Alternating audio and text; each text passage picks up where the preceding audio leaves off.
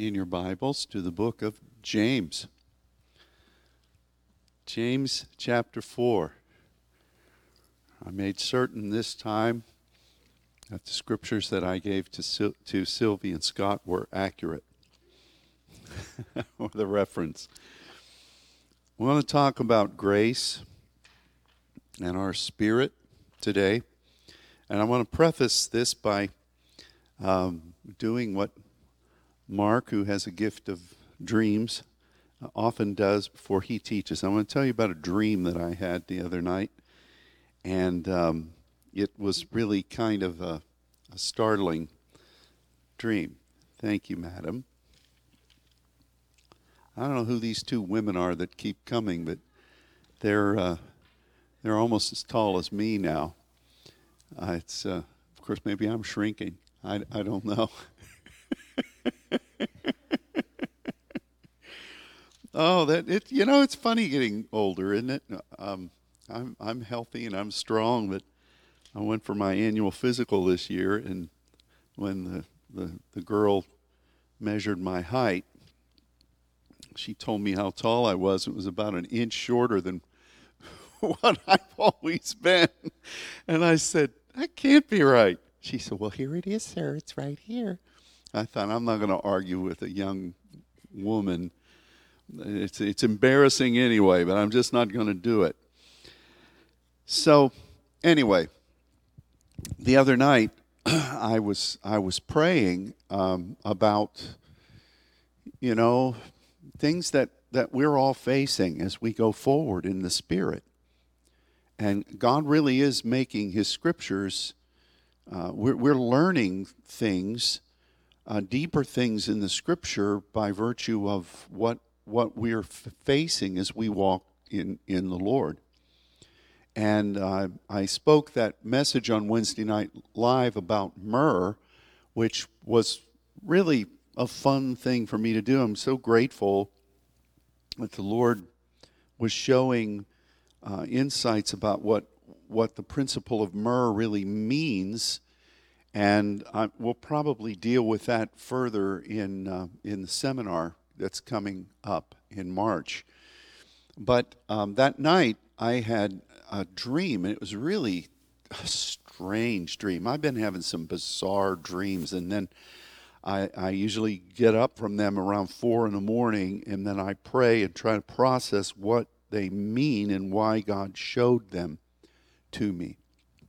So in this dream, I was in this lovely building, and it was it was just a fresh fresh build, and I could see out uh, out of the windows. Really bright, fan, new construction. It was just barren, open ground all around. So I knew that this was a, a, a new building. And there, I saw in the house this orange, menacing snake. And it was like a cobra, but it wasn't a cobra. This was a big snake. And I, I of course, I didn't, I don't like snakes. I saw this thing. It was just vibrant orange with some black in it. And I, I, I was repulsed by it being there. And um, I was trying to avoid where this snake was because it was I was the only one in this really nice new structure, and um, I I had a lot. You know, you're in a dream, so your thought processes are just basically registering what what what you're experiencing in the dream. I'm not one of those people that can control what I do in a dream, um, and and it dawned on me that this thing was trying to keep me from moving forward. This thing was trying to keep me from um, doing any other work. You know, it's almost like you're in this new beautiful building, but you're not going any further because there wasn't any way I could get out or go. And finally, I felt enough of this. I'm gonna I'm gonna go forward. I'm gonna I'm gonna do something about this this critter. And um, the next thing I knew, when I made that determination, this this snake had been stepped on. And of course, as soon as I saw that it was capacitated, I'd like to say that I had some spiritual experience. But I got out of that house as quick as I could. And I, I went out and got in this old, blue, bright blue, bright blue pickup truck. It was old.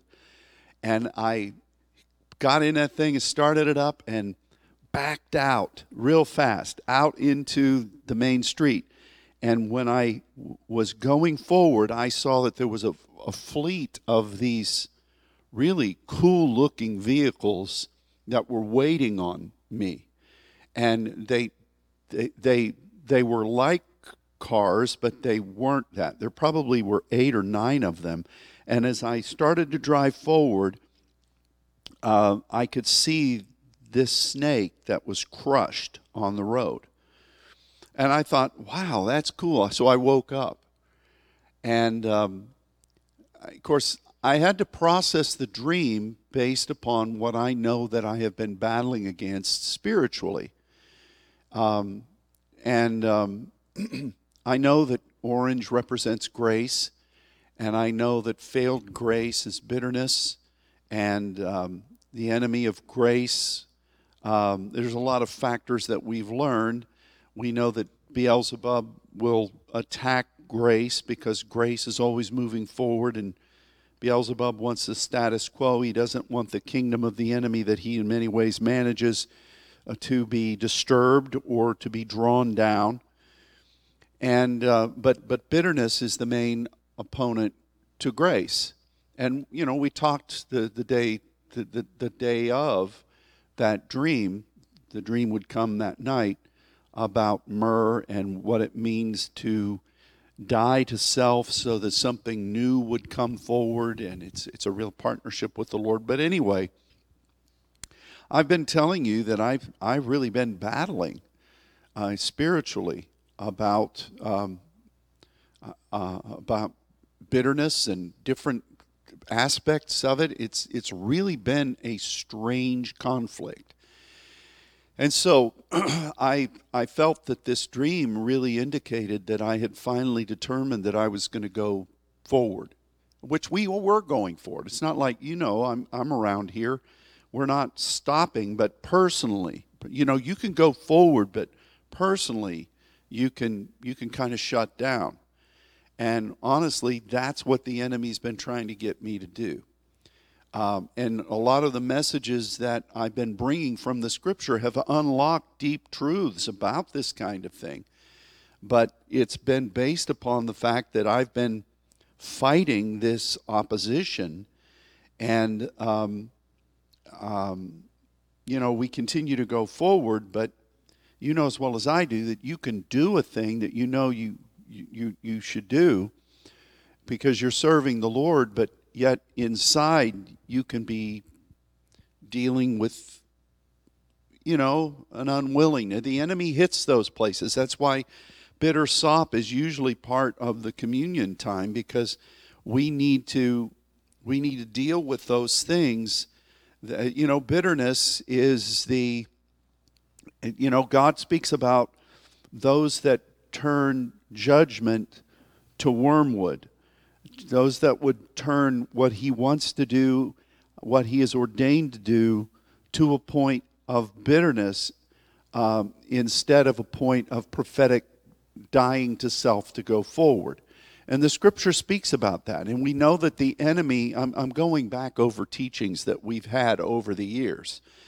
Um, the enemy um, deals in bitterness, that's his passion. Um, you know, Paul the apostle spoke to Elymas the sorcerer and said, You are in the gall of bitterness, you, you son of Satan.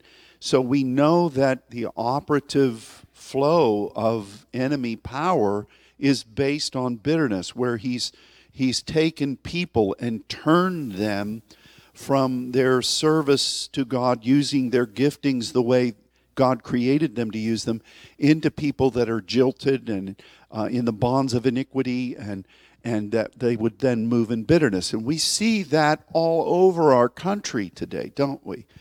We see people who are living in the greatest land in that the, the world has ever known with the opportunities and the blessings that we have. And everybody's got some gripe. Well, not you, but you, you see it in the media. You know, well, we've been done wrong, or we've been withheld, or we've been held back as we pull up in a beautiful new Mercedes and we get out and talk about how oppressed we are. You know, it, it's, it's just incredible to me how that root of bitterness has really tried to grip this country and it's caused division. And where strife is, there's every evil work. And uh, I, uh, I was listening, and I'm going to get eventually get to James here in a minute because it talks about it talks about this, and it uh, in going through what I've gone through, it it uh, it lets me understand why the Spirit said through James what he's saying, and I'm looking forward to bringing that. But I'm not finished yet for, with my my introduction. Um, so the other night, I, uh, I, after that dream that day, I was just processing and laying myself before the Lord. And um, after uh, the teaching on myrrh, I mean, I, I was just really giving thanks to God for His Word and for leading us and uh, I was asking him to make me vul- uh, that that the places of vulnerability that the enemy's been attacking that would they would finally be laid down. And it's it just to tell you, it's not some mortal sin or something I'm doing. It's it's it's just the battle for grace. And you can read the scriptures. You know, somebody doesn't have to be a vagabond to be being attacked by the enemy in the measure of grace. That's why at the table you have you deal with with uh, bitter sop. But I I started listening to some old old um, songs that um, uh, from when I first came here, and I was listening to some old songs by Keith Green, who was tragically killed at a young age, but he was moving in um, in East Texas in the Wilkerson group where David Duplessis was, and his songs were just really uh, amazing to to try to call people to God, and um, so I I was listening to those in the dark, and I was just praying, and it was just a wonderful wonderful time in the Lord, and so then I I felt like I needed to listen. The Spirit directed me to listen to an old message that was preached in Pittsburgh by Kathryn Kuhlman. I was probably at that meeting when I was a kid. And um, she was talking about the, the generation that had just been born and how God had told her that he was uh, this was going to be the generation that battles for the time of the end and and that she was even talking about how that the Father was going to be revealing himself to people in ways that uh, had not really been known. And, and it was just, a, it, was a, it was an astounding thing. So I, I declare that we are moving forward in grace. We have been moving forward in grace. Uh, and it's not that we've we did we're, we we were determining whether we were going forward in grace. We we are on this path, and this is what we're doing. But you know, you can be on the path and not really be um, um, free from places where the enemy would target. You know, the and the Bible tells us you know, you know, you need to be circumspect because the enemy goes around as a roaring lion seeking what he may devour. He's watching all of you. It's not that we're inviting him to. You know, if you don't like that topic, we'll just start ripping out. I can give you about 15 pages. You can just rip right out of the scripture because this says this is what we're dealing with. We all are fighting the good fight of faith. And when it comes to grace, grace and truth, as we're moving forward, we have to continually guard ourselves lest we open ourselves to first of all feeling um, what what does bitterness try to do it it tries to it tries to to compare with others and it tries to make you feel that somehow you've been shortchanged, or it, it makes you want to give up and quit so that you can just not feel those things anymore.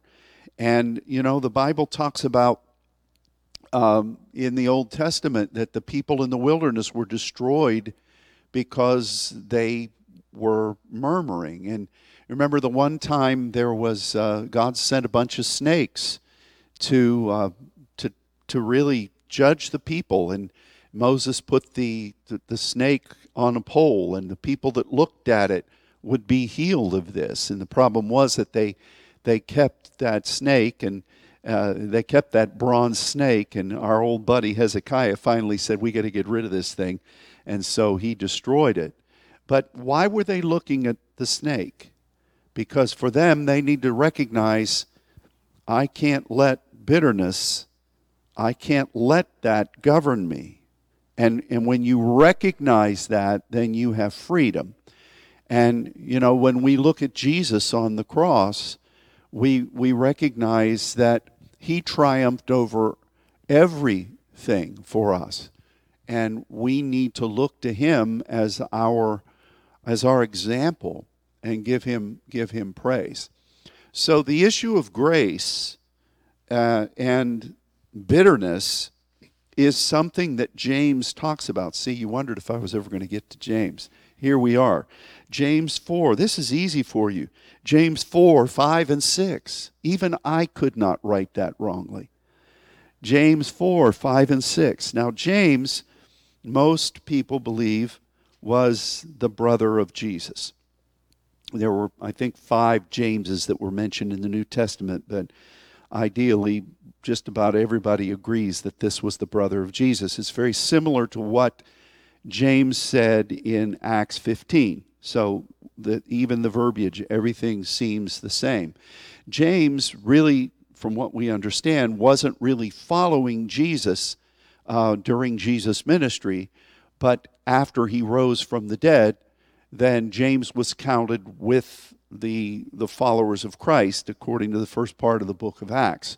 So there there was wisdom in this guy, and um, he uh, he has a lot he has a lot to say, a lot of good things from the Spirit. Um, James 4 5. Do you think that the Scripture says in vain, the Spirit that dwells in us lusts to envy, but he gives more grace? Wherefore he says, God resists the proud, but gives grace to the humble. And then, you know, he goes on. Those are the only two verses I asked him to put on the screen. Submit yourselves, therefore, to God. Resist the devil. He will flee from you. Draw nigh to God, and he will draw nigh to you. Um, the, the weird thing, two, two strange things about this fifth verse. Uh, first of all, you can look through your commentaries. Nobody has any idea a specific scripture that James is referencing here. They just don't know what it is. And so I'm going to explain what that means. And the other thing is this spirit within us, the spirit that each of us has, the spirit that is the gift of life to us, that is born again through Christ. That's the spirit that James is referencing. And what does he say? It lusts to envy. Now, think of that. Well, not my spirit. Well, this is what the word says. So, what does that mean? And what does that have to do with grace? What does that have to do where God gives more grace and resist the proud? This is a key thing for all of us to understand. So let's just look at this piece by piece. The first thing is that James says, Do you think the scripture says in vain? It, it doesn't have to mean that he's quoting a particular scripture. What he's saying is that the accumulation of the scriptures and the things that we know to be true from the Word of God is telling us this over and over again, And we, we need to recognize that what we see in the scripture is for us, it's not in vain. You, you, if you see this theme through the scripture, you cannot say, well, that doesn't apply to me. You cannot say, well, I'll never be, I'll never be affected by that. You, you, you cannot say that it is vain or pointless or meaningless in your life. So the whole theme of what James is talking about, you know, what did, what did he just, what was he just saying there in the first part of chapter four? Where do wars come from? Where do, where do lusts that attack your members come from? You, you lust, you have not. You kill and you desire to have. You want to obtain and you fight and you war. And you have, you, you, you don't, you don't have because you're not actively engaged in prayer. James is talking about these things. He also talks about the double minded man that is, is unsteady in all of his ways. Don't, don't expect to receive anything. So he's talking about issues that go on in all of us when we're walking in the things of God. So, what does it mean when the Spirit that dwells in us lusts to envy? That sounds gross, doesn't it? Well, it's just the way it's translated. Here's what it says. Here's, here's what it really means. Um, the essence of envy is that you're looking at something that you really would like to have, whether you should have it or not. But when it comes to grace, the essence of grace is that we're we're looking ahead. The essence of joy is we look ahead to the things that God has ordained. And that becomes our horizon. So envy in the nat it's kind of just kind of like jealousy in the Old Testament. We speak about the jealousy of God. We speak about the kana of God, the, which is translated as possessor of heaven and earth when Melchizedek was talking to Abraham. And we think, oh, jealousy, that's a that's a oh, that's a bad thing. We shouldn't be jealous. But how is God jealous? So you can have a, a negative uh, a negative experience of jealousy, or you can recognize what the jealousy of God really means that this belongs to me, this is what I created things to be, and it's not being done in the way that it should be, and I want that back. So that's God's jealousy. Now, jealousy in the natural is not enviable. It can be it can be justified to a certain degree, or it can just be psychotic. And I don't know if you've ever been around somebody who's just jealous all the time. You know, it's just no, you, you can't you can't tell what's going to trigger the person, but there's some weakness or there's something that that they feel is theirs, whether it's theirs or not. And so, just because that word is translated as jealousy the, the theme of it is that here's what God originally means by that, and humans can pervert that divine measure of, of uh, partnership. And so it is with envy. I mean, when the, the essence of the view of grace is that we are here, but we see that God wants this and we want to move forward into that horizon in God, and we're willing to pay the price for whatever God would require so that we can move forward in grace, so that we can grow in grace. In the, in the natural world, envy would say, hey, you know what, I'm okay here, but I really like what they have, and I'm going to do whatever I can to get that. And if I can't get it, I'm just going to stew about it. So envy is kind of like a, um, a perversion of the essence of grace. And what is lusteth? That, that you would do whatever is necessary to get that objective. It's what you think about, it's what you've devoted yourself to.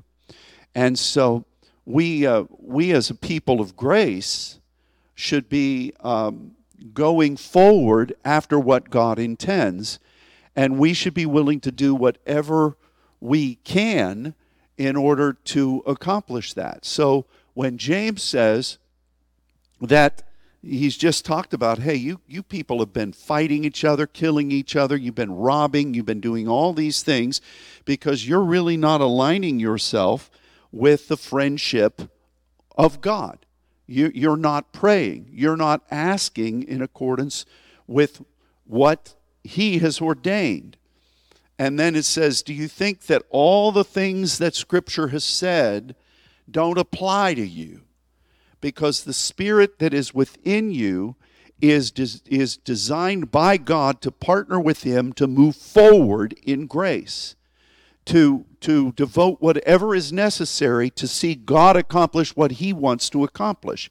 And that's the essence of prayer, isn't it? We seek first the kingdom of God and His righteousness, and then He adds everything we need.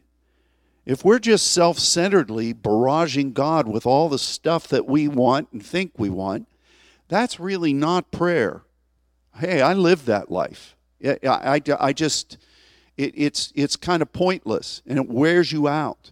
But when you're before God and you're praying in the Spirit and you're on your face before Him and you're welcoming His kingdom to come and His will be done, and grace and truth is in you because of Christ, you want to discover those things that God has hidden and now is revealing. You want to move forward in them. We grow in grace. That, that's the kind of prayer partnership in supplication that God wants us to live in. And then we're, we're satisfied and the kingdom is moving forward.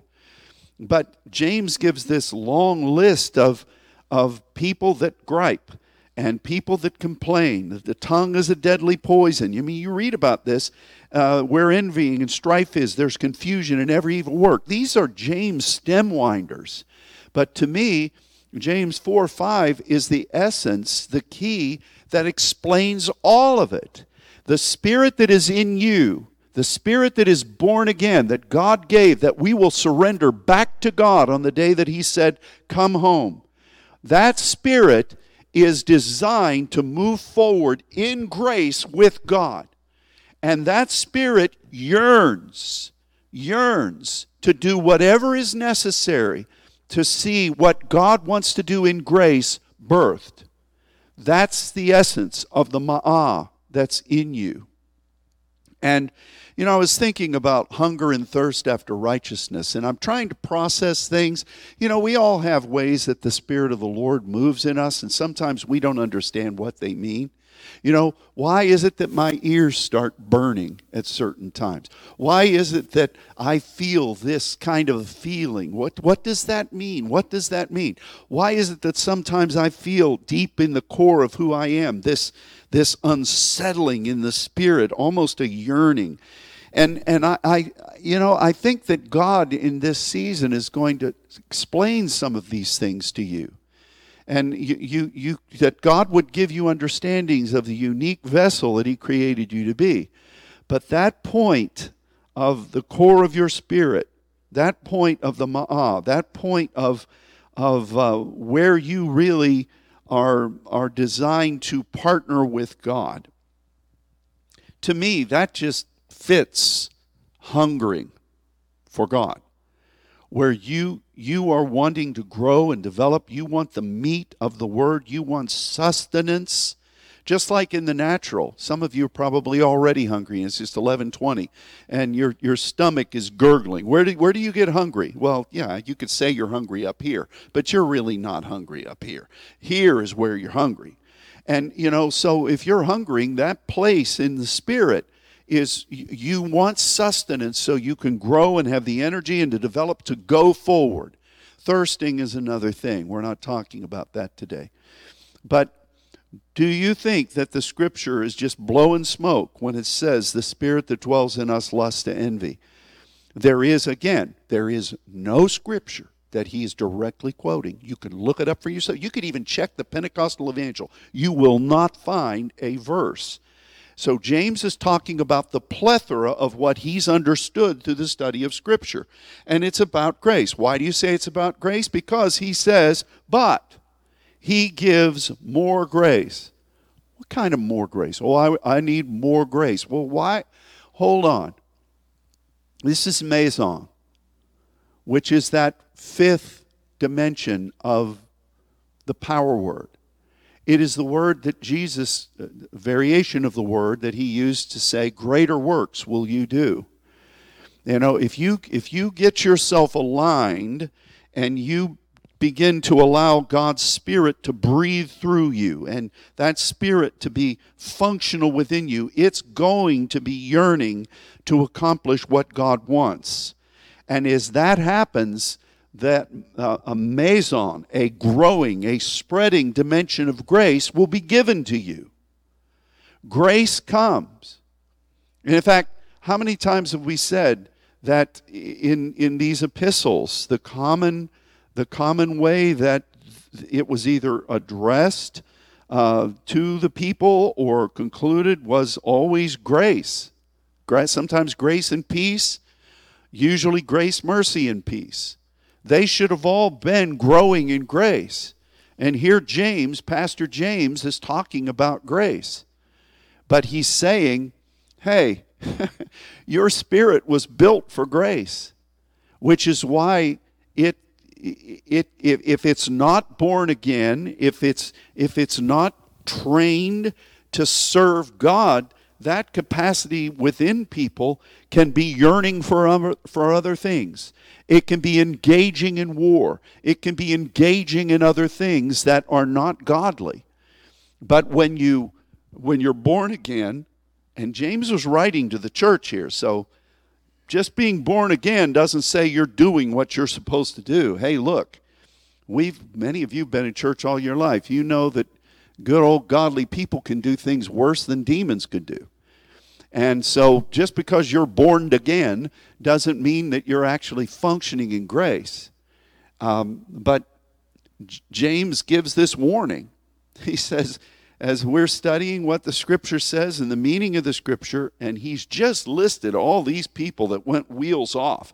I mean, you look, golly, it's like James is giving a laundry list of all the wacky things that people in his church had done over the years. And so, not that any of you would do these things, this is James's church. But, you know, he comes then to this, to this point. He says, The spirit that is in you is designed to seek after something beyond where you are right now and designed for you to give all that you are in the pursuit of it. Because it's God's Spirit within you. And it's born again through the blood of the one who gave everything he needed for the everything that he needed to give for the joy set before him. To say to his father it is finished. My sacrifice is bringing grace and truth now the law is there for an example, but now we're moving in grace and truth. So, all of that understanding and more, James says, hey, the scriptures talk about this. Do you think it doesn't mean anything for you? The spirit that was in you is designed for this purpose. And if you begin to do this, God will give you a dimension of grace so that you can build and expand and grow that's the more of more grace. If it was just simply a plurality of grace, you can give people five semis full of grace, and it doesn't mean they're going to do anything with it. But if you have this devotion and you are before the Lord, you, uh, you will be given this dimension of grace and you can grow. And then he says, the conclusion of verse 6 Wherefore, for this cause, he says, God resists the proud and gives grace to the humble. What does that mean? Resisting is a unique word because it, first of all, indicates proper placement. It indicates, you know, where things should be and what people should be doing. And this word means that something is out of place in that regard. So God looks at what He wants to have done, He looks at what you should be doing, and He recognizes this person is not yielding themselves to me. They're prideful for whatever reason. They want what they want. They want people to recognize them. They don't want to do what I'm asking them to do, even though they know deep within themselves they're supposed to, because they have another agenda. They're not really partnering with me, and they're not aligning themselves with what I created them to be and what I'm wanting to do. So I'm going to resist that because it's going to it's going to uh, how, how best can I say this? It's going to impede what God has ordained to do. God resists the proud, but then again, He gives grace to the humble. He gives grace to people who yield themselves, who submit themselves, who say, It's not about me, it's not what my natural or sinful um, uh, viewpoints. It's not about what culture says. It's not about what my circle of friends are telling me I should have. Boy, it's so easy to go down that trail, isn't it? That's why we're in the world and not of the world. Um, but um, this this business of being prideful is more about saying, I see what God's structure is, and I don't want to do it. That's, that's really the essence of pride, which is what the enemy says. Um, it's what the scripture says of the enemy when he when pride came when iniquity rose in him a twisting of purpose and pridefulness came. I don't like what you want for mankind. I don't like what that means for me. I'm not doing it. That's the essence of pride. And it really goes against this, it, it really fits into this word about God resisting. God resists the proud. God's got a plan, He's got a structure, He's got things that each of us need to do as we are all yearning for grace to be accomplished. God is going to resist that. He's going to resist that because pridefulness is saying, I'm not doing what you want. I like something over here that's much better. How many times over the years, certainly, again, nobody in this place, how many times over the years have we seen people drop kick their, um, their calling and their purpose because they don't really like what God's doing and they don't like what He's calling them to do and they'd rather be doing what somebody else is doing? Over and over again, we've seen it. We can call it different things. But it's all about I don't like where I am.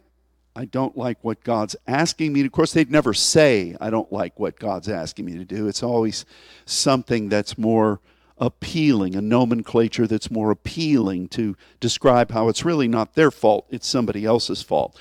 But in essence, it's pride, it's strife. Every evil work comes in. This, these, these two verses are astounding in their wisdom. But God gives more grace and he gives grace to the humble. That's that's an incredible incredible thing. But it's the spirit within us. Wow. Lusteth, lusteth to envy. If you put it in King James words, lust even sounds worse. Lusteth. If you had a lisp, I don't think any of these translators had lisps because they said, I can't write that word. I can never say it. Lusteth. I don't know. It's it's it would be awful. Forgive me if there's probably a union for lispers, and I forgive me. But you know, it, it lusteth the spirit within. Oh, well, I thought the spirit within us. Oh, it needs to be born again, and oh, let my spirit be free because it's friend and it, it's the understanding, phronesis, and you know, a fool is aphron, and we go through all of those words, and we should. But the essence of it is that same spirit is built for grace. It is built to press forward and to birth, to continue to birth what God is wanting. And we have to give to God what He requires for that to happen. And we might say, and I think it would be really safe to say, that all of these miscreant things that James talks about, throughout this book, as only a pastor could write. He, uh, he's talking about how that spirit within people and the power that God created to see miracles happen, if it gets off center, if it's devoted to pride, if it's devoted to some other uh, agenda, can do destructive things. Huh. James also talks about the tongue and how it can do great evil and how uh, it can kindle a fire and how it can be a, uh, a, a, detriment to a ship and causing the ship to crash. And, you know, wh- where, does the, where do the words come from? The words come from deep within us. Uh, and so we, we really have to recognize what he's saying here. And we need to say, uh, I'm going to move forward in grace. And if there's any kind of thinking that the enemy is pushing a button, and it, it can be surprising, like that orange snake. You know, yesterday, um, one of our prayer groups uh, was praying, and it was Ruby's group, and there was a word that she felt I needed to see, and, um, and I'm not going to. I've already mentioned names, so I'm not going to say any more names. But the person who had this in part of their team saw an orange wall, an orange wall, and it said that the breath of God was blowing on that wall and knocking it over. So I, I just think that God is saying to us, we're moving forward in grace and any kind of thing that might be trying to um, to influence you. Uh, are, are there other things? You know what our mission is. You can, you can see what God has given us to do. The world is before us. We have a unique remnant message, this message of the saints. We have, uh, you know, that blue, old blue truck. We are supplying the nations.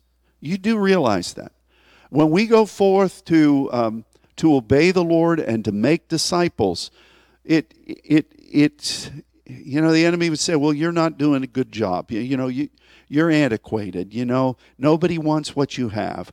You know and all those things. And God shows me in this dream, go out there and get in this old blue, look like an old blue late 50s, early 60s pickup truck, which was when I was born and, you know, get out there. You're supplying this flotilla of people that have been prepared in the nations to revolutionize what God is doing in the kingdom there. We have to go forward in grace. We have to say, Yes, Lord. We need to, as the next dimension of how our spirit should be trained, is we should recognize with all the other things we've seen that it is a womb of grace. We have to see that. We have to see that. And we think about how we've studied grace. What, what is the poster child of grace in the, in the Old Testament? Of course, you can say Noah found grace in the eyes of the Lord, all those. But the one whose name was grace was Hannah, and her womb was shut. And God caused her to give miraculous birth to a young man named Samuel who would establish schools, who would establish the kingdom. We just talked about that in our last seminar, didn't we? The Rama seminar. That's what we are. And so, in any way that the enemy might be trying to convince you that this message that God has prepared you for all these years is now antiquated and it, it's, it's not what God wants, and you might as well just give up. You might as well just start looking for retirement. You might as well just decide to lay down your, your, your, your pitchfork and stop baling hay. You know, quit that. Get back in line with what God is saying, and because He resists any attempt to remove yourself from what you're called to be. He resists that. How many of you want to be resisted by God? Anybody? I don't. And and I uh, I have to admit that a lot of the things that the enemy has tried very subtly to attack us with has been those types of miscreant thoughts about our our calling. We we have to recognize what God has called us to be and be it and supply for that structure and there are people that are hungry for what God has given. And you know, the spirit within you lusts to envy. What, how, how are your eyes scanning other things? How, how are you, how, how are you being uh, possibly uh, pursued by the enemy in this way. It doesn't mean you're a bad person. It doesn't mean you're a wicked person. It doesn't mean that you don't love God. It's, it's interesting how an attack against grace can be so convincing. Hath God said? And, and it, it just it just comes. And we have to say, no. I'm going to humble I'm going to do whatever I can to be humble. And of course, we're not going to give you any awards for being humble because if we do that, then you're not humble anymore. But, you know, I love what James is saying. To me, this, this is an astounding, this is an astounding word.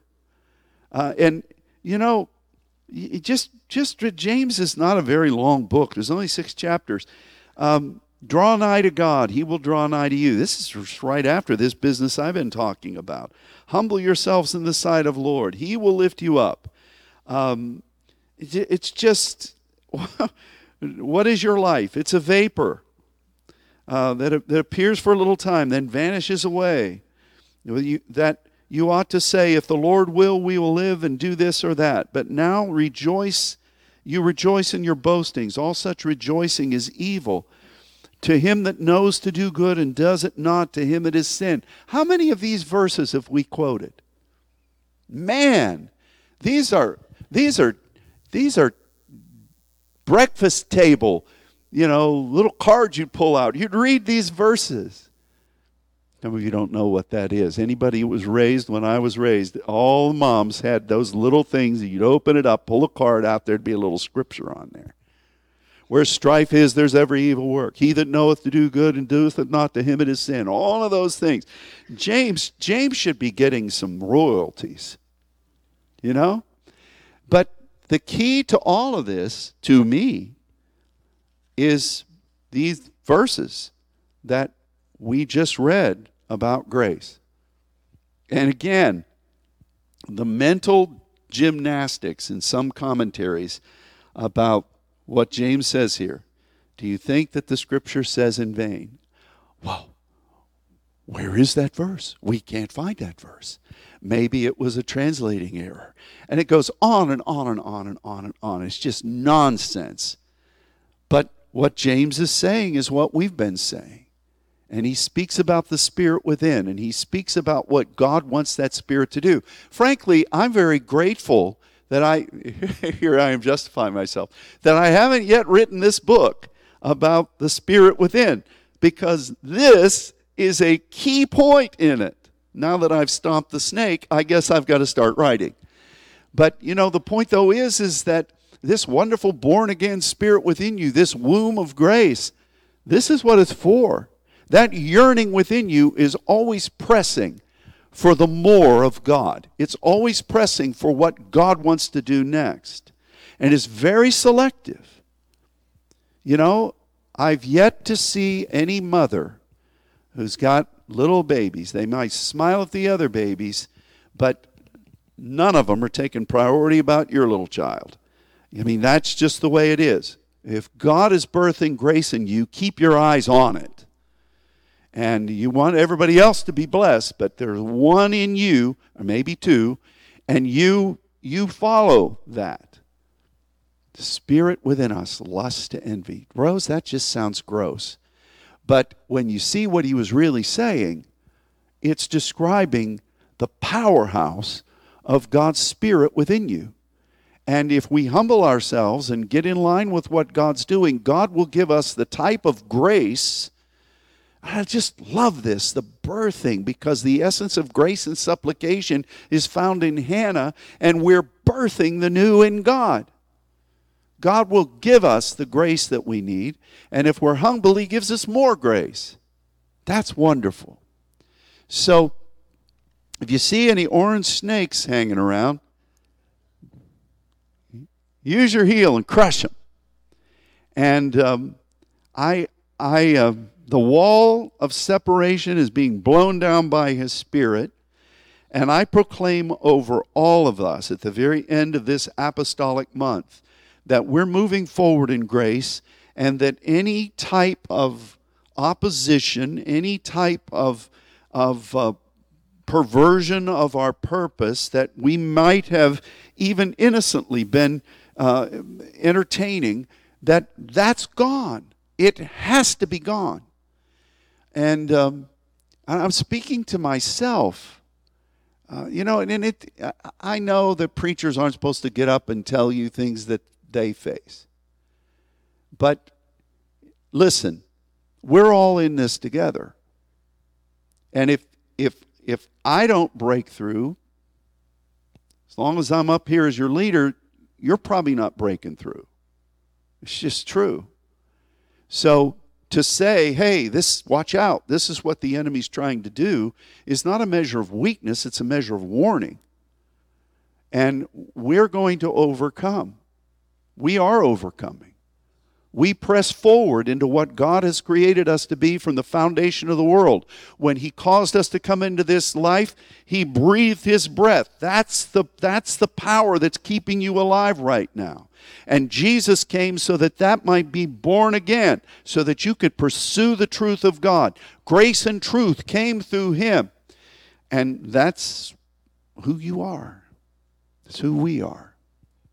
So I love what James says. And so, look look at um, read through this book.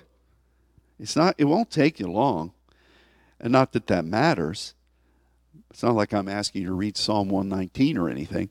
But read through this book and remember that James has really hit the core engine of everything that he's saying right there in what verse is it, Pastor? Well, it's really easy. James 4, 5, and 6. Do you mean all three chapters? No, I mean James 4, verses 5 and 6. Sometimes you just got to spell it out real slow.